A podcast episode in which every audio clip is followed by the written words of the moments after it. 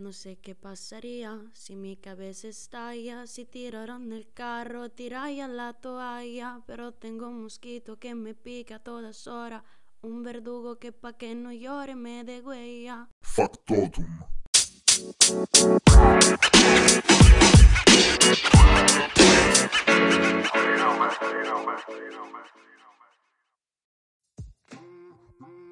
Dovrò cercare di aprire dei contest per le intro di questi podcast che stanno, mia, diventando, che stanno diventando sempre più difficili, Madonna. più complesse.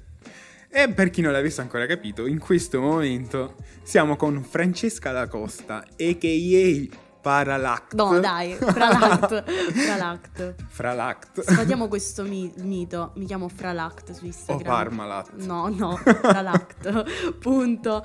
Oggi ti ho chiamata perché volevo affrontare con te un argomento Mm. che conoscono in tanti, forse però non, non hanno mai vissuto dal vivo questa esperienza, sono in pochi, cioè il vivere all'estero per studiare all'università. Tu dov'è che studi? Che cosa studi? Io studio in Spagna, a Madrid, e studio odontoiatria in spagnolo. Perché hai scelto fra le tante mete proprio la Spagna? Allora, parto col dirti che eh, ho sempre voluto spostarmi, ho sempre voluto studiare all'estero perché, mh, non lo so, qui mi sento molto stretta, molto limitata da tantissimi punti di vista. Questo non significa che l'Italia non sia valida, come ci sono un sacco di università validissime e tutto, però già partivo dall'idea di volermene, di voler andare via, di voler viaggiare e studiare all'estero. E, Quindi però... non hai mai considerato l'idea di studiare proprio qui? Sì, in realtà sì, perché non conoscevo, prima, prima di conoscere questa università in Spagna, prima di informarmi su questa università e di valutarla seriamente, infatti ho fatto il test per la Cattolica a Roma a marzo, eh, Mhm. due anni fa, eh, per odontoiatria, però prima di fare il test alla Cattolica ho fatto questo test in Spagna, a Madrid, perché avevo conosciuto casualmente questa, avevo sentito parlare di questa università in Spagna che è l'Università, eh, l'Università Europea di Madrid che è un'università ris- diversa rispetto a eh, quella italiana perché In che senso diverso? nel senso che ehm, già dal primo anno eh, in, in questa università fai le pratiche, cioè la differenza sostanziale sta proprio nelle pratiche, eh, cosa italiane che sono molto più teoriche. Quindi- Esatto, eh, noi studiamo tantissimo, facciamo un sacco di esami, c'è molta teoria, però già dal terzo anno ti inseriscono nelle cli- cliniche, terzo, quas- quarto anno, invece in Italia eh, soltanto eh, durante l'ultimo anno fai quello che in Italia si chiama tirocinio, invece da noi sono le cliniche, ti inseriscono proprio nelle cliniche a Madrid dove tu fai tirocinio lì, però eh, subitissimo. E io sono al secondo anno e già facciamo pratiche sui manichini praticamente, cosa che in Mm. Italia Molto difficile. Esatto, non si fa. Quindi sono- ho fatto il test alla cattolica, prima però ho fatto il test per entrare in Spagna, non ho passato quello in Italia, subito dopo ho avuto i risultati di quello della Spagna, sono passata e quindi non ho più provato il test alla- a- in Italia. Diciamo che sei stata accontentata Sì, esatto, Da- esatto. Quindi- da questo universo. Esatto, esatto, sì, esatto. Però prima di parlare dell'università nello specifico, parliamo un attimo dell'impatto che se c'è stato, se l'hai Mm. avuto, se l'hai avvertito così tanto, l'impatto con la società spagnola, se è molto diversa dalla nostra, come è stato? In realtà mh, moltissime persone eh, vedono il mio spostamento, il mio vivo- vivere all'estero come una cosa assurda, qualcosa di eh, eclatante, un, un passo super difficile da compiere, quando in realtà per me non è stato così, nel senso che mi sono ambientata subitissimo, anche perché la cultura spagnola è davvero molto simile alla nostra. Sotto Eh, quegli aspetti. Proprio dal punto di vista ehm, eh, sociale, nel senso che le persone sono eh, aperte come noi, sono molto calorose, sono molto disponibili, non è una cultura fredda, ri- ristretta, eh, che ti fa sentire diverso solo perché mm, sei, diciamo, alla fine sei, vivi, studi all'estero.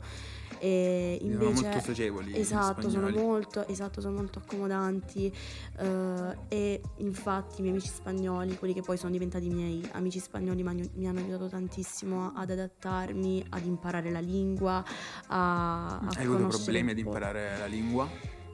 Io quando sono arrivata non sapevo una parola in spagnolo, zero, non sapevo nulla, però non è stato difficilissimo impararla proprio perché ho avuto la possibilità di eh, conoscere queste persone che mi hanno proprio aiutata nel vero senso della parola dal punto di vista tecnico, nel senso che per esempio il mio migliore amico Jaime ehm, ogni giorno in classe Salutiamo Jaime. Ciao Jaime. Hola. Mi, ha- mi diceva, dai, dimmi come sono vestito, dimmi che cosa indosso, come si chiama questa sudadera, la felpa e questo jersey, il maglioncino, per esempio, partendo dal lessico fino poi a eh, insegnarmi le parolacce, per Possiamo dire esempio. qualcuna? Eh, gilipollas, que te den. Mm, me cago la puta vida. La più brutta che conosci. eh, me cago la putísima virgen, por ejemplo. eh, o eres una zorra de mierda. Che vuol dire Dai, puoi quest'ultimo? arrivarci. Ci puoi arrivare, sei una zoccola di merda. Ah, avevo capito solo merda, No, eres una sinceramente. zorra de mierda. O Ah, ok. Una puta de mierda. Eh, vabbè. Ah, sì, l'avevo sentita di più. Eh, e Quindi- niente. mm, oh, eres un cabron, sei un coglione. Vabbè. Questa sì, questa è Un il cabron, sì. Sì. È molto diffusa. Sì, e, mm, Quindi ti sei trovata molto bene. Sì, all'inizio diciamo che mi sono approcciata con un- uno spagnolo universitario che mm, è diverso Più formale, rispetto sì, forse. molto più formale. Poi eh, mi ritrovavo a parlare con gli spagnoli che innanzitutto gli spagnoli parlano velocissimo, quindi è proprio difficile eh, stare al passo. E, mm, che- Hai notato grandi differenze mh, con l'italiano? Mm, O in realtà io pensavo, come tutti pensano, che lo spagnolo fosse quasi identico Basta aggiungere una Basta S. aggiungere la S finale niente, sei- sai lo spagnolo perfettamente. In realtà non è così perché eh, io mi sono resa conto invece che il francese è più simile all'italiano sotto molti più punti di vista perché io se, se ho imparato lo spagnolo in fretta è stato anche grazie, oltre a Jaime, è stato anche Ciao grazie Jaime di eh, ciao nuovo. Jaime. E ora sappiamo Margot, ciao Margot. Che Ciao Margot. Che è la Bel mia, nome, Margot. Sì, è la mia migliore amica francese che ho conosciuto il primo giorno eh, di università che sapeva come me, eh, cioè come me non sapeva lo spagnolo, cioè lo masticava un pochino. E, mm, e insieme lo abbiamo imparato perché non sapendo io lo spagnolo e lei uguale ci siamo venute incontro parlando un po', un po' in italiano, un po' in francese, un po' in spagnolo, delle poche cose che stavamo imparando, tipo, e per questo ci siamo resi conto del fatto che l'italiano e il francese sono in realtà molto simili, per esempio, Mhm. mangiare in francese si dice manger, oppure, e invece in spagnolo si dice comer. Eh, sì, Molto, molto diverso. esatto, quindi eh, così diciamo che ho avuto un approccio anche con il francese, però lo spagnolo tutto E sai parlare sommato... anche il francese? Mm, sto imparando, grazie a Margot. Lei sta imparando l'italiano io sto imparando il francese perché ormai C'è lo uno spagnolo. scambio. Sì, esatto. E questo è il bello. Però da come lo dici sembra comunque che tu ti sia integrata molto bene. Sì, ma un- io credo che sia molto mm, so- sopravvalutata la difficoltà di spostarsi, ovviamente, cioè di, di studiare all'estero, ovviamente dipende da- dal carattere di Ah, una quello sì, persona, dalla personalità di una persona, è soggettivo, è tutto relativo, però Tu sei molto aperta, infatti. Sì, sono fin troppo aperta, sono estremamente aperta e questo mi ha aiutato tantissimo ad integrarmi, soprattutto a non vivere questo, mh, questo passaggio, questo spostamento come un trauma. Anzi, il primo giorno che sono arrivata lì ero super rilassata, non conoscevo nessuno, mi sono presentata a tutti, non, non sapendo di che nazionalità fossero. Ciao, io mi chiamo Francesca, dicevo solo hola, sono Francesca e non solo spagnolo, tu lo sai. E, cioè, così ho È stato conosciuto anche abbastanza divertente così, Sì, dai. perché poi le persone. ehm, Quindi diciamo- non hai avuto... Ma scusami. No, diciamo che. eh, non lo so, mi sono confrontata anche con persone molto diverse da me che comunque non, non mi hanno. Non mi hanno dato un feedback proprio positivissimo perché. mh, questo mio essere estremamente aperta e Può essere visto anche male. sì, un po' come come in- un atteggiamento di invadenza quasi il primo Mm, mm, giorno, mm, nessuno mm. si conosceva, però cavolo è... È anche quello, cioè cercare di senso, subito di, di sì, stare bene. Volevo aggrapparmi a qualcuno già dal primo giorno, infatti ho conosciuto Caterina, Arianna, Vittoria, sono Eh, la mia... non me le ricordo, quindi diciamo salutiamo tutti. Ciao, sono la mia quotidianità praticamente, cioè, passo tutte le mie giornate con loro. Ma quindi per te non c'è stata una grossa differenza tra integrarti nell'ambiente universitario e nell'ambiente, diciamo, esterno all'università? No, È perché... stato molto facile. No, no, no, no, perché comunque tutte le persone che poi io conosco e che frequento sono persone che vengono nella mia stessa classe, frequentano i miei stessi corsi e persone che ho conosciuto all'università e che poi mi hanno dato la possibilità di conoscere anche altra gente al di fuori dell'università, mi hanno fatto conoscere nuovi posti, mi hanno fatto conoscere Madrid, che è una città spettacolare. Eh, le differenze che hai potuto notare, oppure che ti sono state dette, soffermandoci sulle università, tra quella spagnola e quella italiana. Ci sarebbe da aprire una parentesi enorme su questa domanda perché Perché? Eh, perché l'università italiana è totalmente, o meglio, l'università spagnola è totalmente diversa rispetto a quella italiana, proprio come impostazione. In realtà mh, parlo eh, limitatamente alla mia università, che comunque è un'università privata, non so come funzionino le pubbliche in Spagna, non ne ho minimamente idea, però per quanto riguarda la mia, l'impostazione è proprio diversa rispetto a quella italiana, nel senso che innanzitutto non ci sono appelli, non esistono appelli. Uh, ci sono degli esami fissi che tu devi dare in quelle date e devi darli tutti per forza. I vo- Altrimenti? altrimenti bocci l'esame e lo devi pagare Costa tanto rifarlo poi? Abbastanza. abbastanza una materia intera, cioè come se dovessi rimatricolare il- la materia intera da capo, come se dovessi praticamente ripagare la materia. Poi siamo praticamente sempre in sessione, non avendo appelli e non riuscendo a gestirci come vogliamo noi, studiamo sempre per un sacco di esami e ci sono anche tantissime pratiche, come dicevo prima, in concomitanza agli esami teorici ci sono anche quelli pratici che comunque constano di una parte pratica e una parte teorica, e una parte pratica e una parte teorica, quindi è come se dovessi preparare anche altri esami ehm, associati poi alla pratica corrispondente.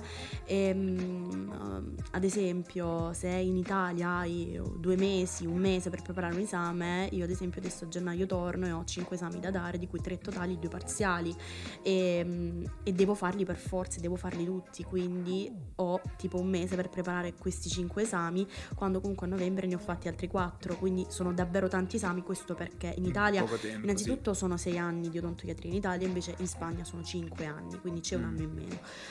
Poi perché ehm, ci sono più materie, ci sono materie diverse rispetto a- alle materie in Italia. Per esempio, in- da- noi non abbiamo fisica, però abbiamo altre materie che in Italia non ci sono. Ora non so?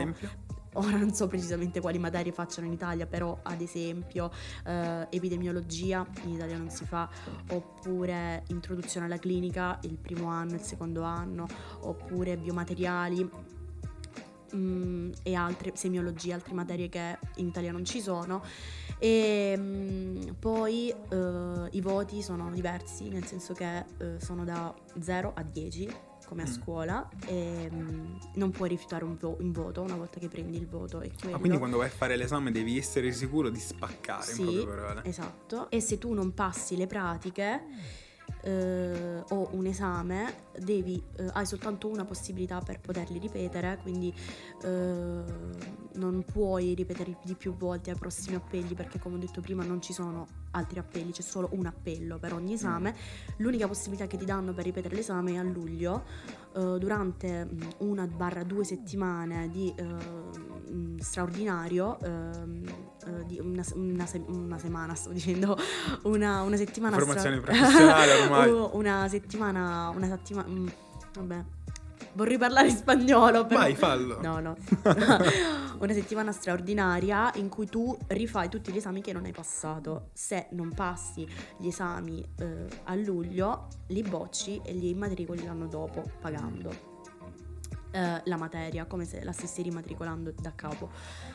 E mm, quindi nulla, ci sono tantissimi esami, veramente tantissimi esami da fare e hai poco tempo per prepararli, però sei molto più seguito rispetto in Italia, nel senso che in Italia ti lasciano in balia delle onde, prepara l'esame e poi ci vediamo tra un mese, due mesi, sì, ok, ci sono le lezioni, però da noi ci fanno fare tante attività a casa, tante uh, attività di gruppo, uh, tante attività di gruppo, tantissime cose che uh, comunque eh, fanno notare al professore che tu stai studiando e che stai seguendo le lezioni e che sei pronto per l'esame, quindi non ti lasci mai andare, non puoi lasciarti andare perché studi in continuazione, hai sempre lavoretti da fare, sempre... sempre eh, Detta così sembra molto più... Una scuola piuttosto che un'università. No, ma sembra anche molto efficiente come... Sì, ti seguono, non, non, ti lasciano, non ti lasciano andare. Però ovviamente sei sempre sotto tensione, sotto stress perché non hai, non hai mai un periodone dove puoi farti i cazzi tuoi praticamente, cioè mm-hmm. devi sempre stare al passo, sempre sul pezzo. Non puoi mai mollare, non puoi, perché poi se non passi le attività, perché le attività sono come dei compiti in classe prima del vero e proprio esame, se bocci tutte le attività non accedi all'esame, quindi è tutto molto Ah, cioè, ah, ok, quindi devi sempre cercare sì di accedere, esatto, non è accedere. dato tutto per scontato. Sì, sì esatto. Sì. Ma le differenze che ci sono, quindi con l'università sono già belle sostanziose, mm-hmm. ma tu sai anche le differenze che ci sono, che so, con le superiori, se ci sono le superiori?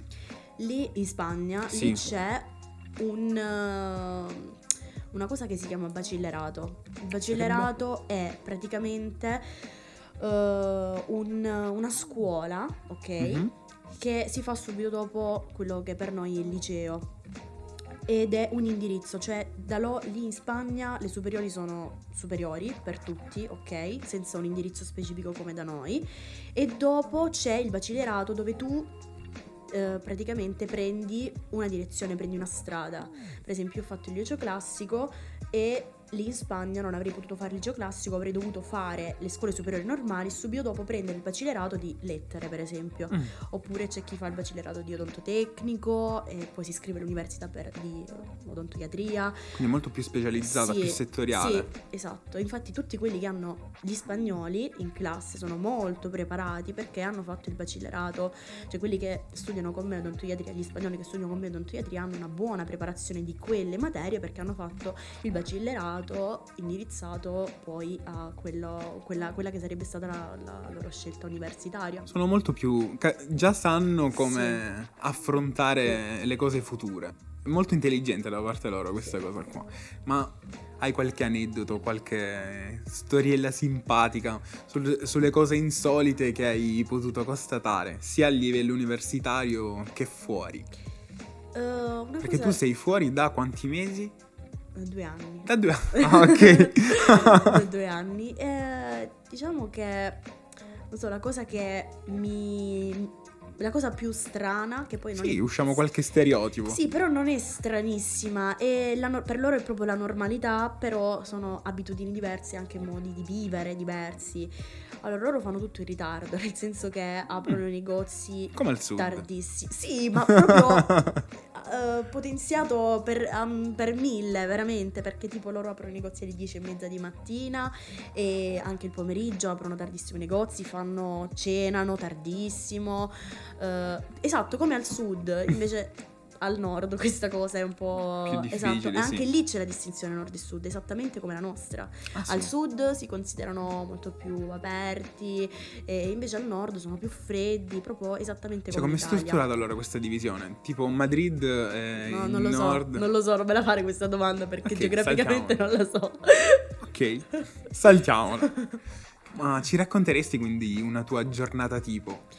Allora, mi sveglio alle 7 dai, scherzo, alle sette e mezza e um, vado, mi preparo, vado all'università uh, e faccio lezione dalle 8 fino alle 2 e mezza o se ho anche la lezione di inglese fino alle 4 e mezza perché... È obbligatorio l'inglese? cosa importantissima, se tu fai le lezioni in spagnolo, se tu studi in spagnolo devi raggiungere il livello B2.2 di inglese, mm-hmm. altrimenti non puoi laurearti, quindi in 5 anni tu hai hai tempo diciamo per raggiungere il B2.2, entri eh, all'università con un livello di inglese perché hai fatto il test. Per entrare, anche il test di lingua sia spagnola che inglese, in base al, te- al livello di inglese che tu eh, hai raggiunto con il test, loro poi ti inseriscono nelle classi adatte per raggiungere poi il B2.2 anche in spagnolo anche per lo spagnolo è la stessa cosa se tu hai fatto il test io avevo un livello di spagnolo bassissimo quando ho fatto il test e quindi io eh, ho dovuto eh, integrare diciamo il, um,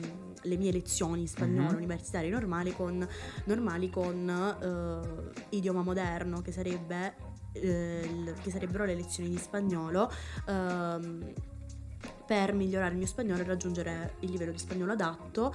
Questo perché poi in terzo barra quarto anno, quando eh, andremo a fare tirocinio nelle cliniche a Madrid, ovviamente tu sarai a contatto con pazienti spagnoli, tu devi sapere lo spagnolo, perché tu dovrai sì. interloquire con loro, spiegare loro i problemi e tutto, quindi devi sapere bene lo spagnolo e, e anche l'inglese e c'è anche la possibilità nella mia università di poter studiare in inglese. Io potevo studiare in inglese, però ho preferito studiare in spagnolo perché mm. l'inglese è una lingua che già so più o meno che comunque ho già studiato e soprattutto se avessi fatto Volevi le lezioni sì. Esatto, se avessi fatto le lezioni in inglese non avrei imparato con la stessa rapidità lo spagnolo e vivo in Spagna, non posso non sapere lo spagnolo.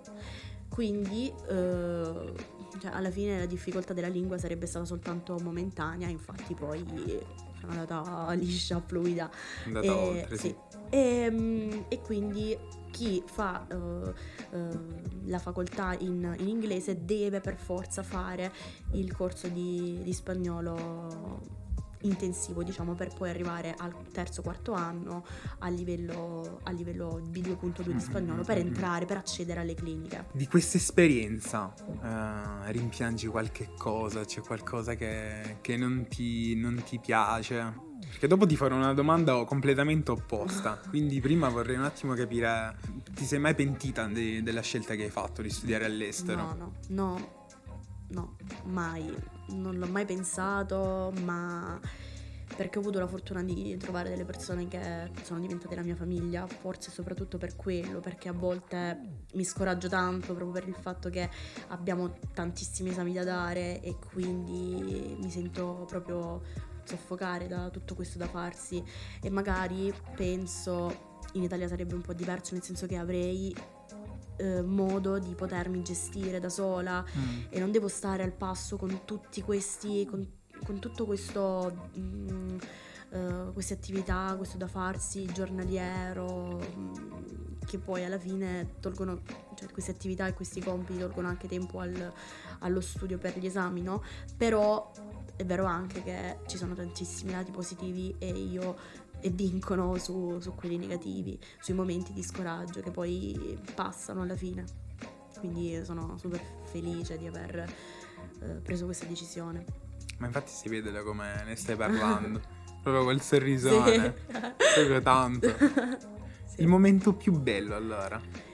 Um... Sia sociale che universitario, magari non lo so, un, un esame che pensavi eh, fosse eh. andato... Diciamo che un po' tutti gli esami, eh, siamo un po', io e le mie amiche siamo un po' catastrofiche, nel senso che studiamo tantissimo, tantissimo, tantissimo, però poi alla fine arriviamo il giorno dell'esame uh, super in ansia, come è giusto che sia, perché poi alla fine esatto. è quella che ti, che ti dà la spinta, diciamo, per farcela. E ogni volta che usciamo dall'esame ogni volta e gli esami sono un giorno dopo l'altro, quindi c'è proprio il periodo esami in cui siamo super stressate.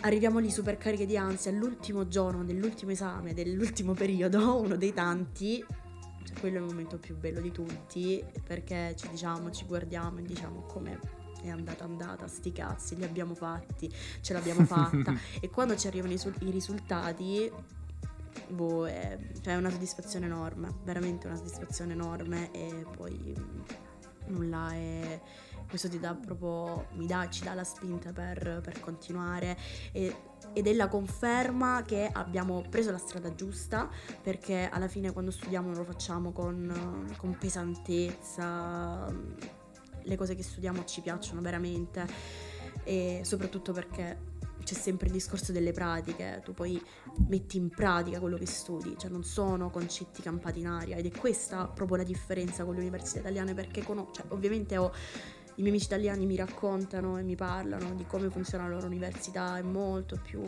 proprio teorica, però è così tanto tempo per preparare le esami che poi alla fine mm, ti, ti fanno sentire quasi, come dire Uh, non dico, non voglio utilizzare il termine inutile, perché alla fine non è assolutamente inutile, le persone devono fare gli esami per laurearsi, ovviamente, però vedere passo per passo che tutto ciò che studi poi è messo in pratica, per esempio due settimane fa siamo andati a vedere un cadavere, due cadaveri, a dissezionarli per vedere... La felicità esatto, proprio. perché stiamo studiando anatomia testa e collo e quindi ci hanno fatto vedere sui cadaveri... Mm-hmm dove tutte le parti anatomiche della testa e del collo e quindi è, è una figata.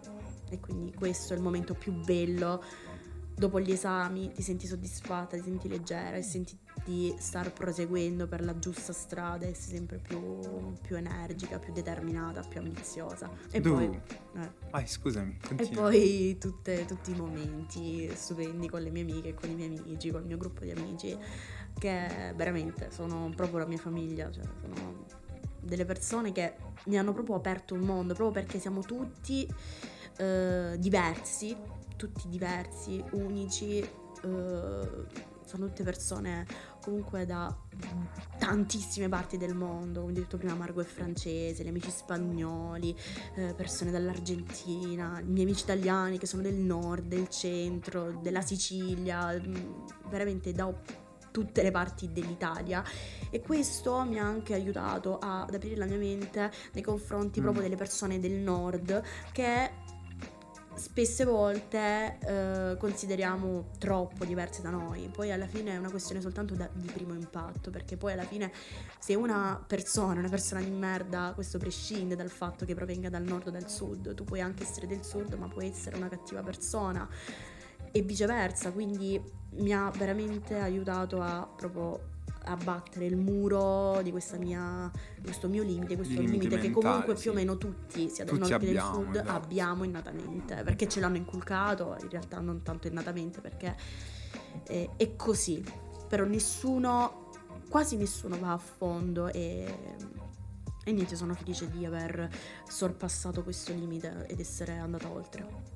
Quindi avere questi, questa nuova famiglia ti ha aiutato a superare questi limiti. Sì, esattamente. Quindi è stato un grande vantaggio. Gli svantaggi di, questa, di questo uh, pellegrinaggio? Ecco, diciamo che gli svantaggi si sono presentati ultimamente, nel senso che sei comunque lontano dalla tua famiglia e sei molto lontano dalla tua famiglia per, per raggiungerti i tuoi genitori devono per forza prendere un aereo e ci devono essere le condizioni adatte per poterlo fare e viceversa. Quindi, in che senso? Nel senso che adesso con la situazione del virus non è stato possibile, no? E, ehm, quindi se hai un problema sei da sola e devi contare soltanto sulla, sull'aiuto dei tuoi amici e non sempre è sufficiente per quanto tu possa essere forte, per quanto tu possa essere uh, diciamo mm, indipendente, indipendente esatto. pronto ad affrontare. A volte inevitabilmente è necessario l'aiuto dei tuoi genitori, della tua famiglia e uh, non è facile tornare anche perché Uh, prendere un biglietto uh, da Madrid in, a Brindisi è, è, un po' un casino, sia per quanto riguarda i voli stessi, i costi, devi fare tantissimi, cioè tantissimi, almeno uno o due scali per tornare. Ci metti tantissimo tempo perché non esistono diretti, eh, anzi prima c'era il diretto Madrid-Bari, adesso lo hanno tolto, quindi mh, mm, questo è l'unico svantaggio diciamo che Uh, ho risentito soprattutto nell'ultimo periodo perché non sono stata molto bene fisicamente di salute, quindi uh, è stato pesante per questo. Questo è stato l'unico svantaggio e anche la mancanza um, della propria famiglia che comunque io non avverto tantissimo, nel senso che con questo non voglio dire che non mi manchino i miei genitori, mia sorella, i miei nonni, i miei zii, però non, non sono attaccatissima ai miei genitori. È non giusto sono... che tu faccia anche le tue Esatto, esperienze. sono sì. molto libera sotto questo... Sì, sì. esatto, solo questo, diciamo posso lamentare solo questo svantaggio. Ma in Italia pensi che ti saresti trovata meglio o peggio?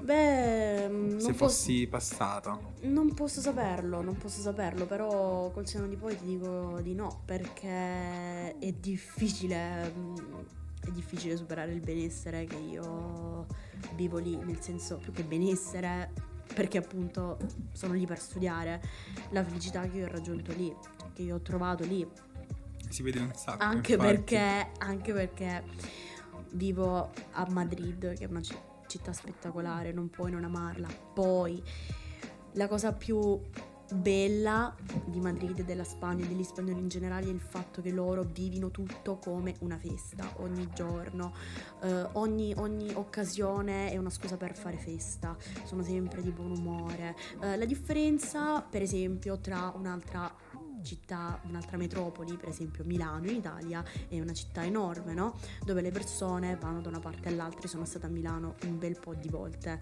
e per vari motivi è la sensazione che Milano mi ha dato. Milano è una città stupenda, però la sensazione che Milano mi ha dato è stata una sensazione di proprio eh, frenesia, persone che ehm, Molti cupe che esatto Cupe anche. cupe che anche che comunque andavano da una parte all'altra, a destra e a sinistra per sbrigare le loro faccende, essendo una città grandissima devi prendere un sacco di mezzi per spostarti, quindi le persone sono molto ehm, impegnate nelle loro cose, anche nello semplice camminare, proprio lo percepisci.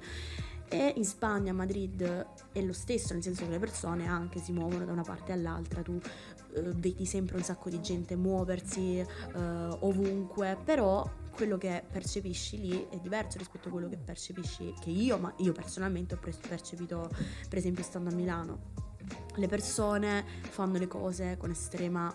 eh, è un paradosso perché è una città molto caotica, però con estrema calma e con voglia di fare, con voglia proprio di vivere e di farle in modo stravagante ed è tutto colorato, cioè proprio dal punto di In che vista senso di- colorato? nel senso che non puoi non stare bene, anche se sei super triste e sei in giro per Madrid, non puoi, non puoi ignorare i colori che ti circondano dal punto di vista proprio eh, del- del- del- della voglia di, di vivere che trasmettono le persone quando semplicemente quando si muovono, quando camminano. E Gli artisti di strada, ce ne sono tantissimi che fanno cose pazze. ehm, è davvero tutto molto più bello, più, eh, più Più luminoso. Esatto, più luminoso sì, addirittura. sì.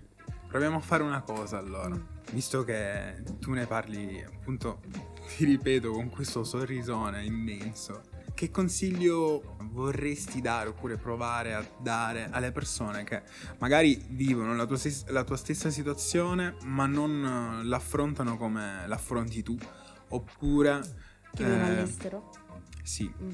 oppure persone che hanno paura nel- nell'intraprendere proprio questa, questa esperienza.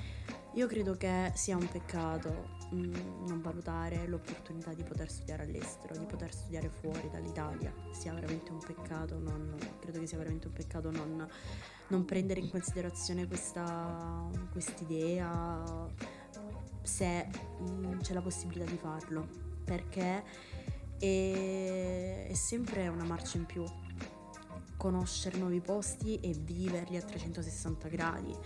Alla fine io credo che eh, anche l'Italia abbia dei posti bellissimi, però comunque io so già parlare l'italiano, perché non studiare all'estero per imparare una nuova lingua, no? Perché non arricchirmi? Meglio di così. Perché non conoscere proprio una cultura diversa? Ok, magari vado a studiare in Italia, al nord, in una città che io non conosco benissimo, però ciò che imparo, ciò che apprendo, ciò che assorbo è sempre limitato all'Italia, che io più o meno conosco.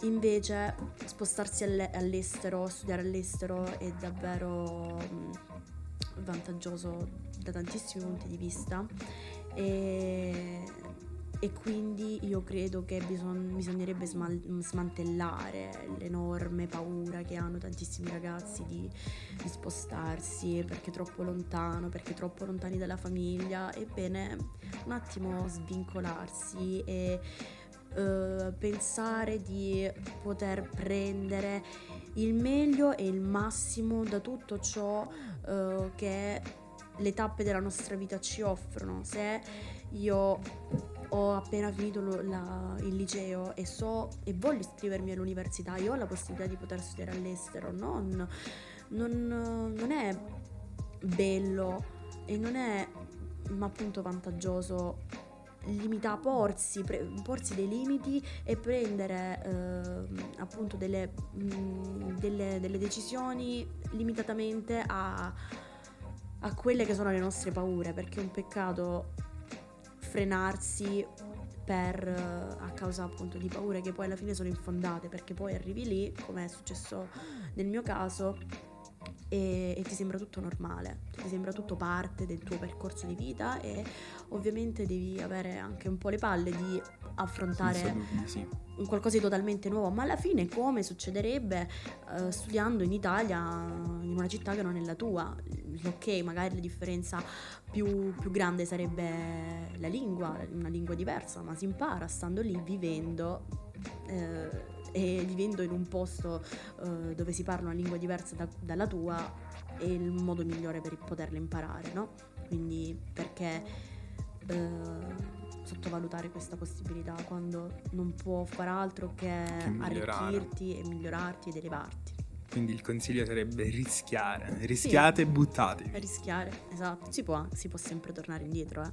Non è uh, obbligatorio rimanerci solo perché ci si è addentrati magari va bene, magari va male, se va male si ritorna e si valuta un'altra un'altra un'altra possibilità. Esatto, altrimenti via, è andata. Non so cantare. Dai, prova. Non so cantare. Dai. Non so cantare. Smerda tutti gli altri. No, non so tutti cantare. Tutti quelli che hanno già cantato no, dai. podcast, vai. Fagli sentire un, un, un qualcosa ma, in spagnolo. Ma ti giuro che non so cantare. Ah, secondo me sì. No, no. Qualcosa. No, ti giuro che non Anche so. Anche tre secondi. Ah, va bene. Uffa. Me cago la putissima vita o mm, me cago la putissima virgen, che è una cosa molto volgare. Sono, cioè, le parolacce spagnole sono estremamente volgari.